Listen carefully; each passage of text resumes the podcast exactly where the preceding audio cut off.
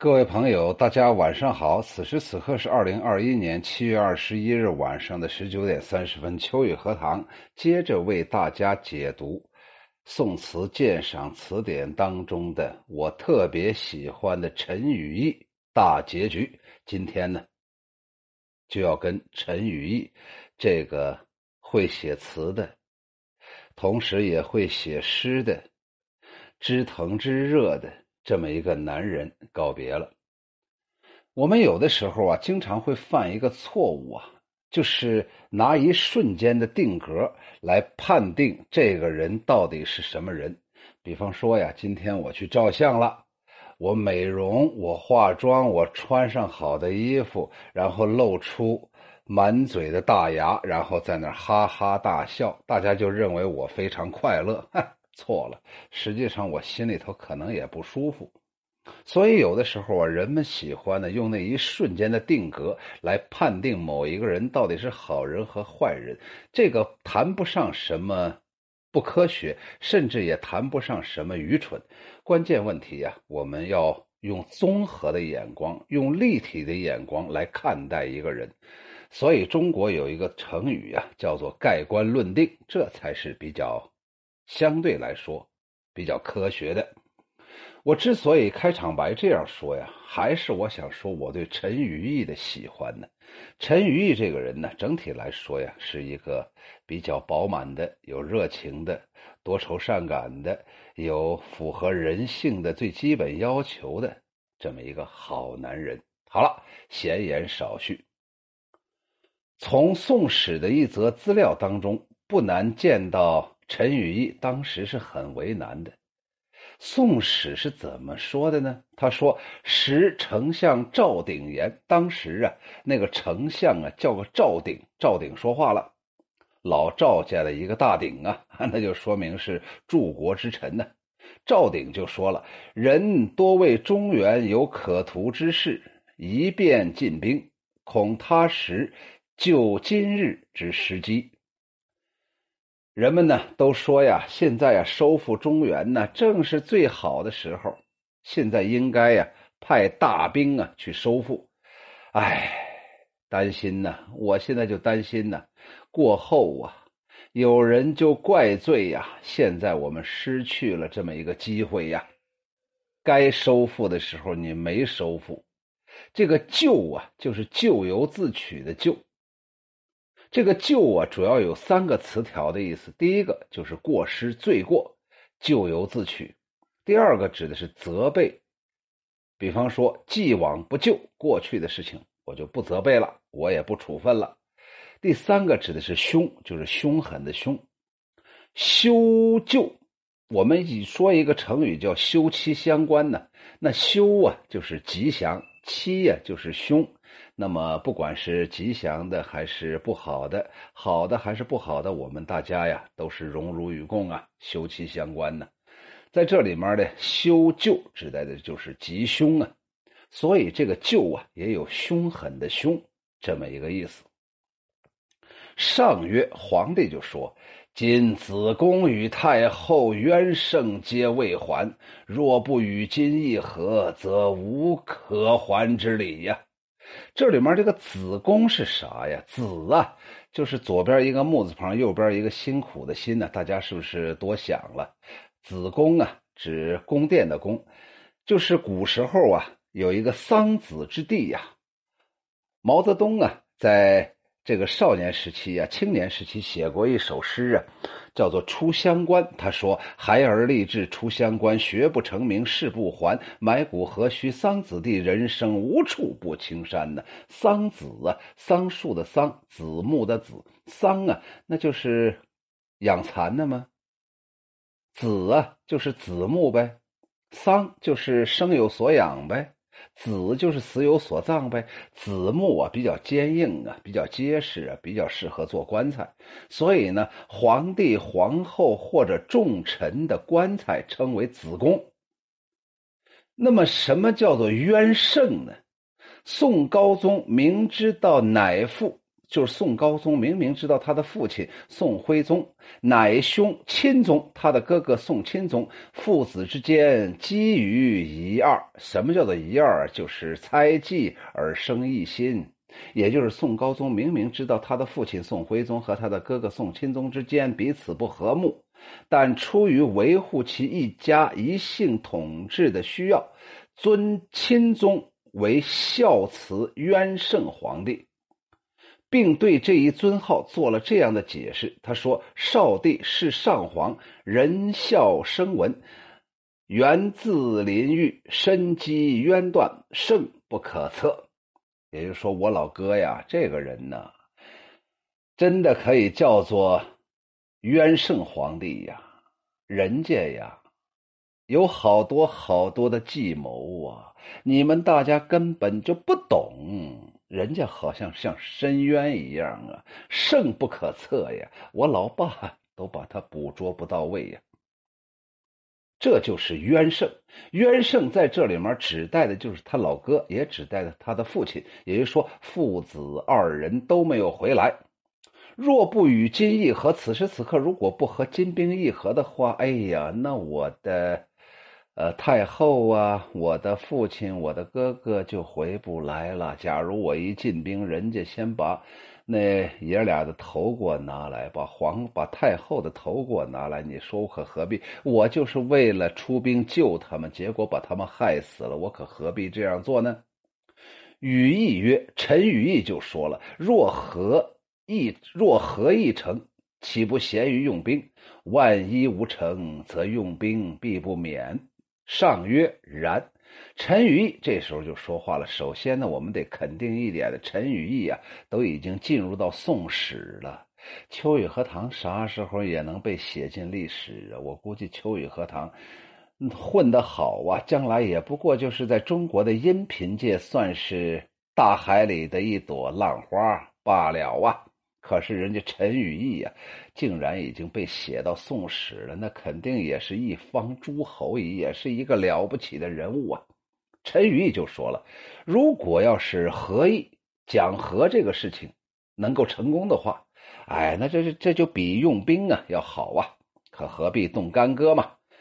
如果万一不成的话，那我们用兵也不晚。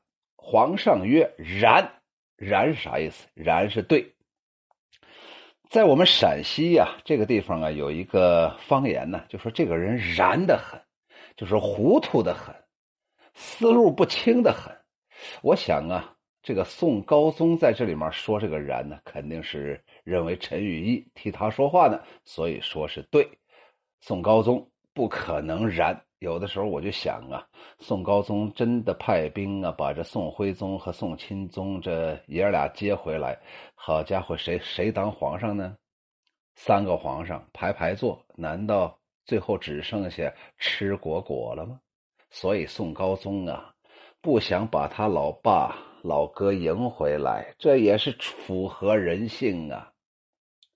但是不管怎么说呀，在这里面表现出陈与义这个人呢，好像也是没有啥主见，小伙这个这个稀泥抹光墙，是这么个意思。所以呀，文章里面接着又说了，既要顺着皇帝，赞同他主和的用心，咸于用兵，又要顾及主战派的想法，呃，任成如果和不成，还是要打。连消带打，两边调停，但尴尬的是，他自己也拿不出居中的高论。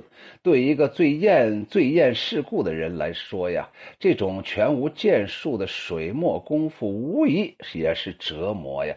有的时候我就想啊，这陈羽义啊，在朝堂上说话，有时候左撒么撒么，右撒么撒么，看看这个脸，看看那个脸，然后不知道自己都说的啥，反正说的也是。八竿子打不着，哪边都不碰，所以陈与义这个人呢，还真的适合隐居呀。陈与义虽然在朝中的位分已经不算低了，但自少年而来，几从呃几乎啊从来没有独立掌过州府的事情，也自然便容易眼高手低、捉襟见肘。很显然，他在政事上本是没有什么。多么独特的天赋！虽然一路勤勤恳恳的尽职言事，但他真正提出的也不过就是“师用道德以辅朝廷，勿尊主威以振纲纪”这样空洞的口号，实在没有什么实干的意义。宋高宗在绍兴六年复用他的时候，就是再次启用他的时候，就说了：“朕党卿为内相。”但是他在朝廷当中的实际作为呀，也不过是在选人、改官、明堂之礼等人事程序上提到过、提出过一些议论，并代替皇帝草拟了一些文书，并没有太多的建树啊。仓皇颠沛的时候，他所忧的国、所怀的乡，都反在他日益切近的江南朝局上，日甚一日、一日甚一日的淡漠远去。再难追怀。实际上，陈与义这个人呢，我估计可能能力不够，所以他才显示出没有担当，没有锋芒毕露啊。做官的这段时间里呀，陈与义自称数年多病，意绪寥落，我现在没心情做官了，也几乎再没有写过什么诗了。诚然，他早有了诗与事不能共行的觉悟。就是我到底是作为一个文人，还是作为一个当官的？这时候啊，我两者呀，鱼和熊掌不可兼得。我还是写写我的诗，写我的词儿吧。但实则，除却公务繁忙、无暇他顾之外，更多的还是因为党争日烈，不敢动笔。这年的六月间呢，陈与义战战兢兢的以雨季而上书戴罪。几成已成常习了，就是在这六年当中啊，陈与义每天都是如临深渊，如履薄冰，这谨慎小心，战战兢兢啊。经常啊，开篇的时候就说以语记，就说哎呀，我怕我说这个话呀，哎呀，伤了这个，伤了那个，所以呢，已经成了习惯了，说明自己已经开始龟缩了。乌台诗案前车犹赴，前车呀还在那儿放着呢。厌世如他，又哪敢再留下诗文落人口实呢？所以总写一些风花雪月的事情。每个诗人真正意识到自己只能做个诗人的时候，都是沮丧的。最终站到了该当有所作为的地方的时候，陈与义意识到自己虽绝不肯自成无用，确实是真的无用。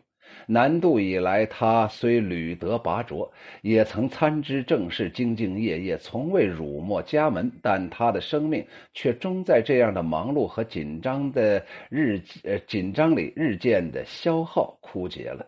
绍兴八年的五月，陈与义以病起退，以资政殿学士知湖州。七月病重，更索性请贤提举临安。洞霄宫，我呀去到洞府里面过神仙的日子了。人家彻底的离开了朝堂了。此番抽身，不免来的略略有点迟了。陈羽翼病居清敦，最终没能度过这样一这个这样这一年的冬日。稍微能够告慰他人的是，人生最后的这半年，陈与义过得平静而喜悦，一如少年那段不曾涉足正事的时光。他几乎不曾辜负这一年任何一度的花期。五月刚到湖州，便有同僚黄修直雨中为他送来了五只芍药。及至，呃，阴阴夏日无花可看的时候，他便搭了松棚坐卧中庭，以为群琴书之乐。入了秋。他病中身居，犹不忘贪看墙外的木芙蓉，爱他那浓露湿丹脸，西风吹绿裳。参禅误坐，也正好闻得一段木樨香气，为这香啊。为这香味儿啊，他也曾请人揽来了两株月桂花，栽在了窗前。待自己精神稍微好了一些，则就微雨看花独酌，笑谓：“人间跌宕剪摘老，天下风流月桂花。”而这也是他人生最后的一首诗。那么我们呢，就重点看看陈先生的最后一首诗：微雨中赏月，赏月桂独酌。就是在小雨当中啊，我赏月桂呀，然后呢，我一个人没事儿滋了一口酒，吧嗒一口菜。人间跌宕，简斋老，天下风流月桂花。一壶不觉从边尽，暮雨霏霏欲湿鸦。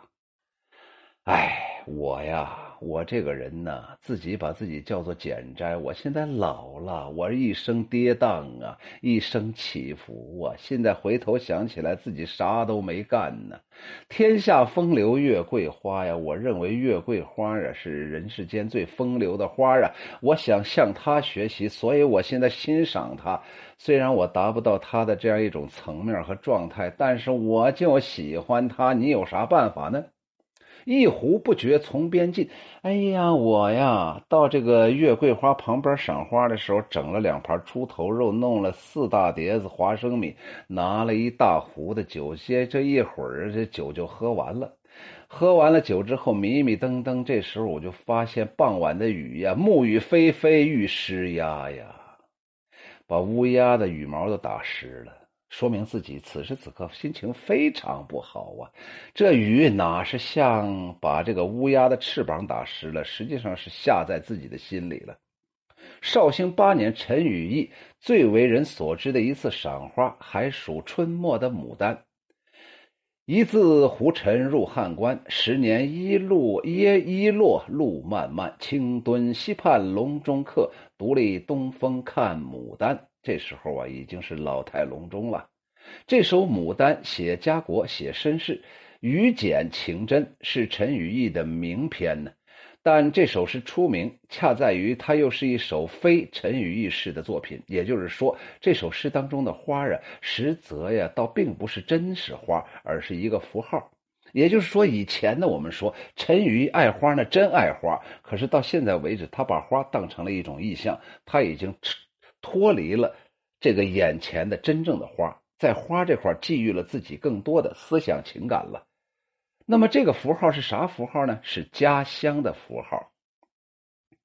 四十九岁的陈与义看透了朝局日益稳固的内收格局，他了解这样的朝堂和官家，一如他了解他自己。于是陈与义很轻易的绝望了。他的诗里只是逝者如斯的伤感，而没有鲁阳挥戈式的余勇。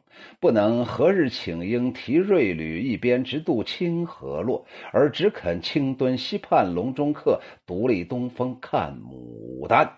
那么，什么叫做刚才所说的鲁阳挥戈呢？话说春秋时候啊，楚国的鲁阳公啊，率军和韩国交战，战斗打得相当激烈。鲁阳公是愈战愈勇，敌人是望风披靡。眼看天色已晚，鲁阳公举起了长长的戈矛，向着太阳挥舞，吼声如雷呀！太阳又倒退了三个星座。你想想，这多厉害的男人呢！又恢复了光明。日暮时分，他挥戈挥戈纸上，日又为之退三舍。挥戈可以让太阳都退退却呀。于是后来就用鲁阳挥戈指力挽危局，或者简称挥戈。那么刚才又说到了一个东西，叫做何日请缨提锐旅。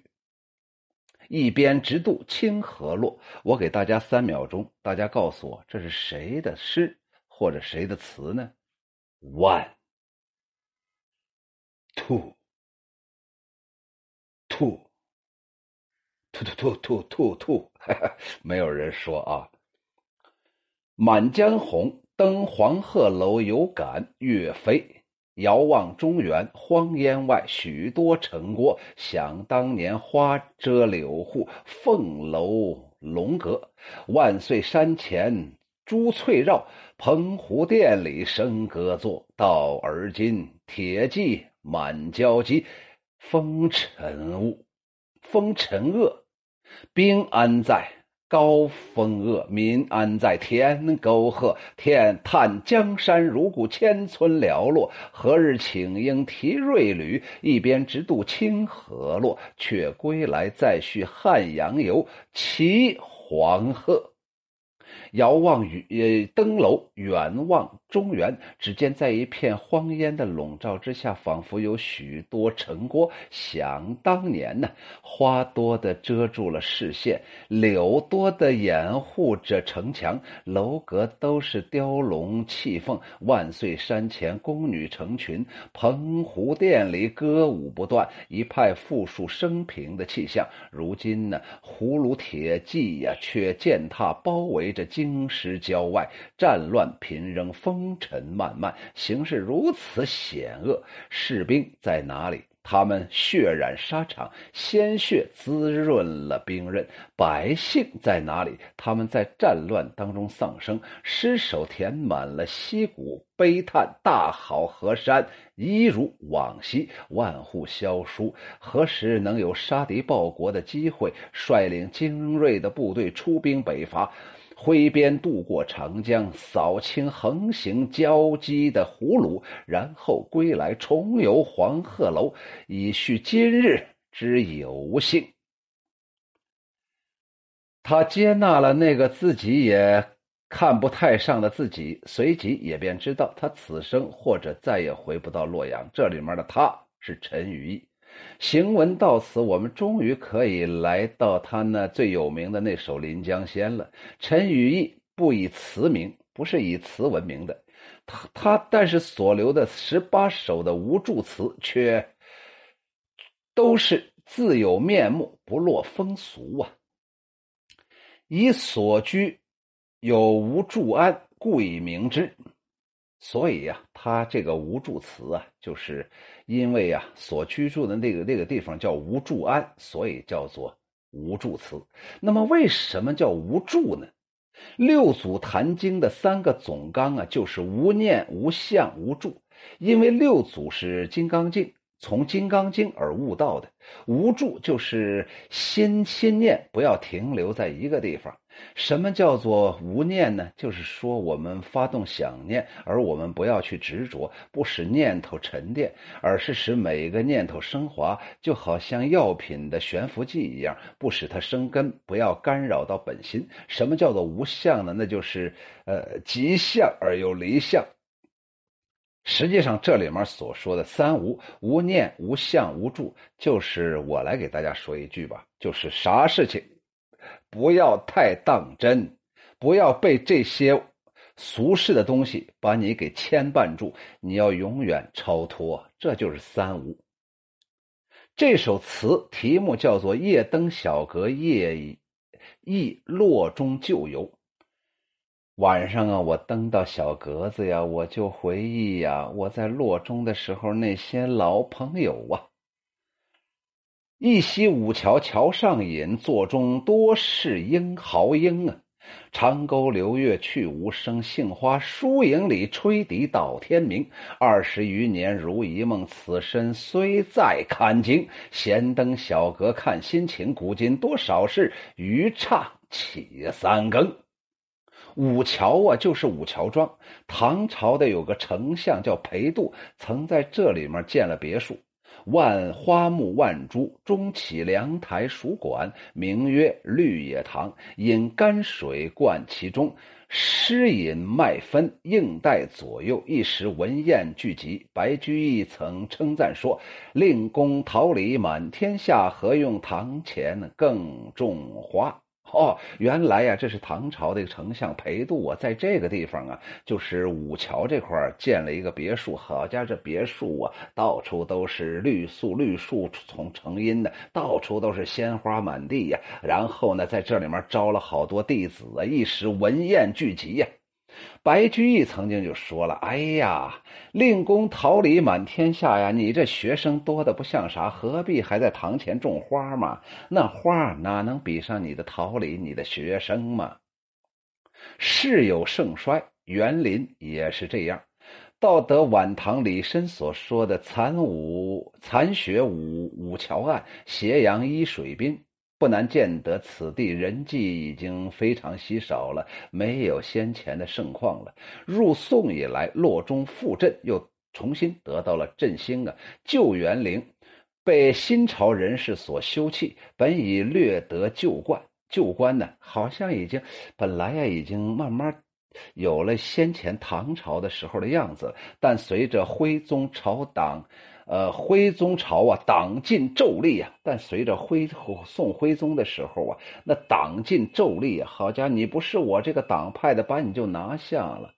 到了陈与义年少的时候，武桥又恢复了清静，也就是说呀，这时候政治气候太不好了，谁让你们这些人在一块聚会？你们聚会在一块，是不是商量我们这个朝廷不好啊？词中所追忆的豪英究竟是谁呢？后人已经不得而知了。但自杏花疏影里吹笛到天明，来参看他，呃呃，到了江南之后啊，那种次韵复直柔提到的“点衣重作明朝约，辽复宽君念旧落，笛催疏影日更疏，快饮莫教春寂寞。”以及朱敦儒自己说的“家在洛阳城里住，卧听铜笛过伊川”，似乎也可以推想，五桥同聚者正是洛中八军。点衣重做明朝约，啥意思？没钱，没钱，你把衣服典当了嘛？典当了，换点钱，然后咱们约明天喝嘛？辽复宽军念归念归路嘛？然后啊，咱们喝酒的时候彼此就宽宽心呗，然后就想着啥时候能回到咱们老家跟朋友们在块相聚呗。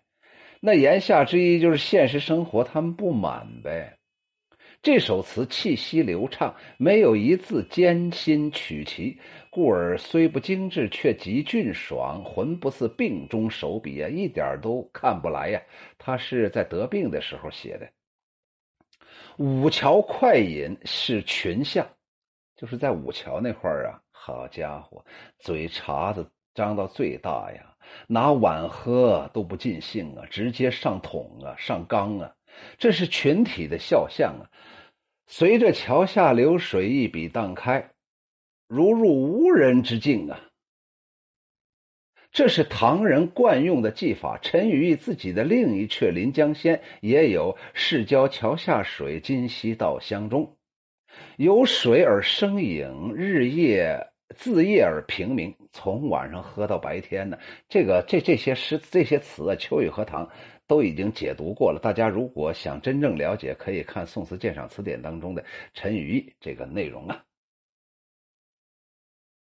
为有笛声故，因为有笛声的缘故，过片二十年之寻转也就顺理成章了。有影极深，此经如太白，为绝世之枕席，是向来之烟霞。举耳生物，沮丧到至极的时候，突然，哎呀，就好像释迦牟尼在那个菩提树下呀，七七四十九天，突然悟到了。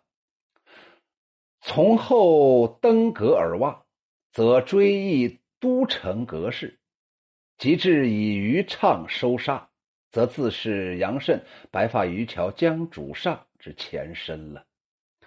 白发渔樵江渚上，观看秋月春风。一壶浊酒喜相逢，古今多少事，都付笑谈中。实际上呢，哎呀，我 唱的太好了，唱的太好了，哎呀，我情不自禁呐，我给自己鼓个掌，哎呦，这里面，哈哈哈哈哎呀，这个，哎呀，臭不要脸，达到如此境界，真是服了秋雨荷塘了。这里面实际上啊，陈与义就想表达的意思，哎，今不如昔，一切都是过眼云烟呐，一切都是不靠谱啊。绍兴八年的十一月，陈与义病逝了，那正是白梅花最好的时节。只可惜湖州的小阁不似丰州，他曾与习大光共登的那一座，有万本梅花可看了。吴祝安的小阁窗外面唯有松树古塔与无限的山河，四时不变的清景，一眠不醒的诗人。在世间这最后一瞬的交集里，相照相见，似也相得益彰。实则陈与义其一世都不曾走出他心中的小阁，他须居于高处，却不愿意担当风雨，故而不必登台。他要赏望红尘，却不肯容其近身，由是亦不能下楼。一间能遮风避雨，托他高出尘世，却不必为人窥见，容他领略冷暖，却未须首当其冲的小阁，能与他以与世界最好的距离。故而虽然梳头风入剑，分散满双鹰，但我想。他还是会感谢吴祝安的老僧们在这座小阁里留的那张胡床，或许正是要有这样无尽的清冷，陈与义才终能无拘无碍的梦见他的杏花与心情吧。心情就是，呃，刚刚晴的那个天空啊。再次感谢李让梅这个小女子写的小阁中的陈与义，我是借助于李让梅。这个作者小阁中的陈与义完成了我的陈与义的大收官和今天的大结局，再次感谢他。呃，我觉得他的定位很准。陈瑜最最后啊，就是在小阁当中，既升升不了天，也入不了地。升不了天是没有能力，入不了地是下不了地，是因为自己没有实力。所以啊，他永远虚无缥缈。好了，让我看看有哪些朋友来了哈，马上就要结束了。大家不着急啊！王建顺来了，黄磊来了，黄磊好像也是老朋友了。奥局来了，康妮来了，康妮还说二福快乐，面条好吃，啥意思？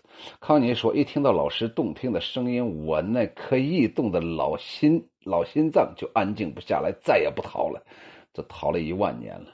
滋滋，哈哈，滋滋来了，我想起滋三四郎小时候看那个日本的武打片儿好了，各位朋友，咱们今天就。到这儿吧，感谢各位朋友的参与，咱们再见。